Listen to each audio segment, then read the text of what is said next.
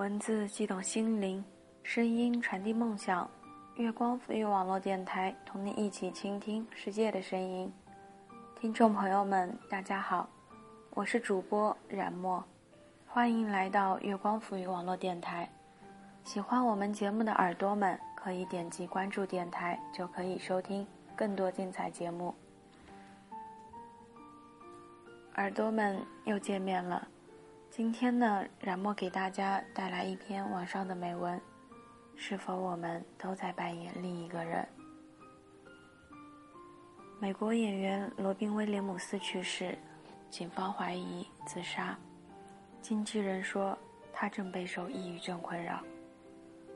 一个演了无数喜剧的人，却有抑郁症，这让人想到周星驰电影里的搞怪无厘头，现实中。却沉默孤独，脸上没有一丝笑意。当年第一次见到抑郁症患者，和我想象中不太一样，看上去是个特别开朗的人，笑声响亮，喜欢表达自己的感受。他是人群的焦点，总是不停的说话。这么热闹的一个人，怎么会有抑郁症？朋友却告诉我，这个人其实极其敏感。私下里经常失控痛哭，我才知道，原来过度倾诉也是抑郁症的一种表现。想起小时候，大人总说，乖孩子是不哭的，所以我尽量忍着不哭，也尽量去扮演一个乐天派。和小伙伴们在一起，我是开心果，模仿武侠片里的旋风腿，讲故事书里的小笑话。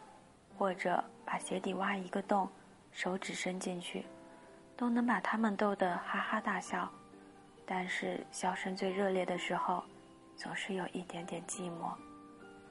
有次我一个人盯着空荡荡的天花板，没有别人，没有声响，忽然间嚎啕大哭。见花开伤心，因为想到花落；见人聚伤心，因为想到人散。这林黛玉式的伤感，其实也是抑郁的一种。曾认识一个生性悲观的人，她从来没有尽情高兴过。老公买了新房子，她勉强笑笑，哎，都不知道将来能不能升职。儿子考了满分，她勉强表扬，哎，都不知道下次能不能考这么好。她对生活从来没有满意过。凡事都只能看到沮丧的一面。他吃抗焦虑的药已经很多年。也许人人都有抑郁症，只是轻重不同。不用刻意去找，朋友、同事里随便都能遇到那么几个。有人叹一声郁闷，牢骚几句也就过去了；而有人跨出阳台，纵身一跃，被情绪用力一推，粉身碎骨。人有多面性，我们能看到的不过是其中一面。演员对着镜头演戏，镜头之外的人们也在对着生活演戏。曾见过一个入戏太深的人，他一心扮演白富美，声称自己有一个富豪男友在国外，家里住的是顶级别墅，呼朋唤友去他的豪宅聚会，结果只到豪宅小区的门口转了一圈。告诉众人，今天不太方便。他举办了一场只有新娘的婚礼，独自穿着隆重的婚纱在酒席间穿梭，一桌一桌的解释，她的富豪老公有一单重要的国际生意要谈，无暇出席婚礼。他一直活在自己臆想的世界里，并要求所有观众配合，奉送鲜花、掌声及谢幕。人们不想拆穿，也不忍拆穿，他真实的一面究竟是怎样，无人知晓。有人说，活着活着就抑郁了，从那个给一块糖就开心不已的小孩，变成一个置一套房子、买一辆车、结婚都不太高兴的成年人。时间制造无数纷乱复杂。人们的笑点和泪点越来越高，渐渐麻木。有次在电梯里见过一个小男孩，他觉得电梯开关的提示音很好玩，一遍一遍模仿，叮咚，叮咚。电梯里挤满了成年人，则面无表情，盯着电梯楼层数，他们连笑都懒得笑。人们懒得笑，所以使人发笑就成了技术活。美国心理学家曾花几年的时间，找出世界上最让人悲伤、欢愉、恶心、恐惧的电影片段，其中最让人欢愉的片段。就包括罗宾威廉姆斯的现场表演。然而，他把太多的欢笑送给了别人，剩下的是什么？他的死讯公布后，一个朋友说：“他相信情绪有份额，笑得太多容易悲伤。或许就像那句老话：‘爱有多深，恨就有多深’一样，一个人有多坚强，就有多脆弱。”有多快乐就有多悲伤，有一种情绪消耗太快，就会被其他情绪吞没。人与人之间亲密无间容易，走进内心却难。所以我不明白为什么有些人看上去那么快乐，却满是抑郁。电影《心灵捕手》里，罗宾威廉姆斯说：“有关米开朗基罗，你知道很多。”但你连西斯汀教堂的气味也不知道吧？你没试过站在那儿，昂首眺望天花板上的名画。关于女人的事，你大可以向我如数家珍，但你没法说出在女人身旁醒来时，那份内心真正的喜悦。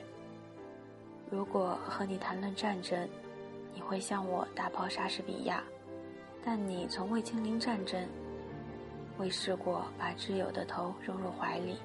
看着他吸着最后一口气，凝望着你，向你求助。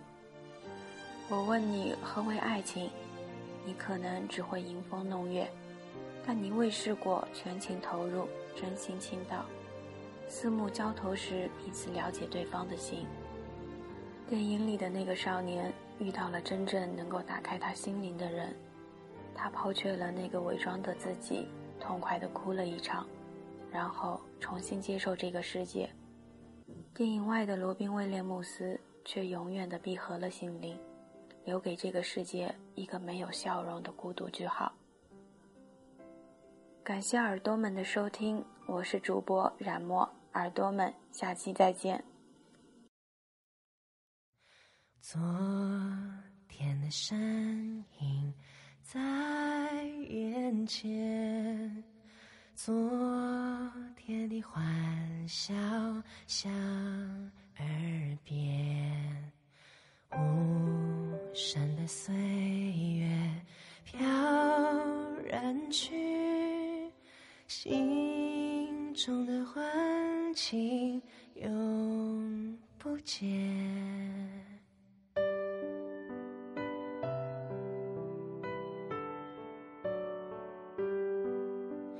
跟着你走到天边挽着手直到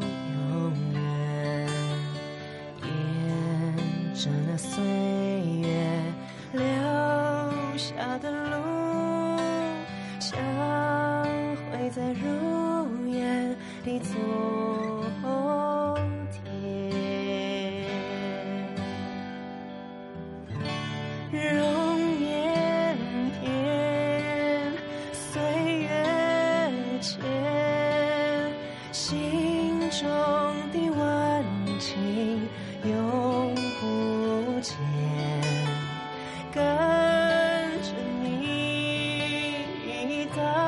天边，想。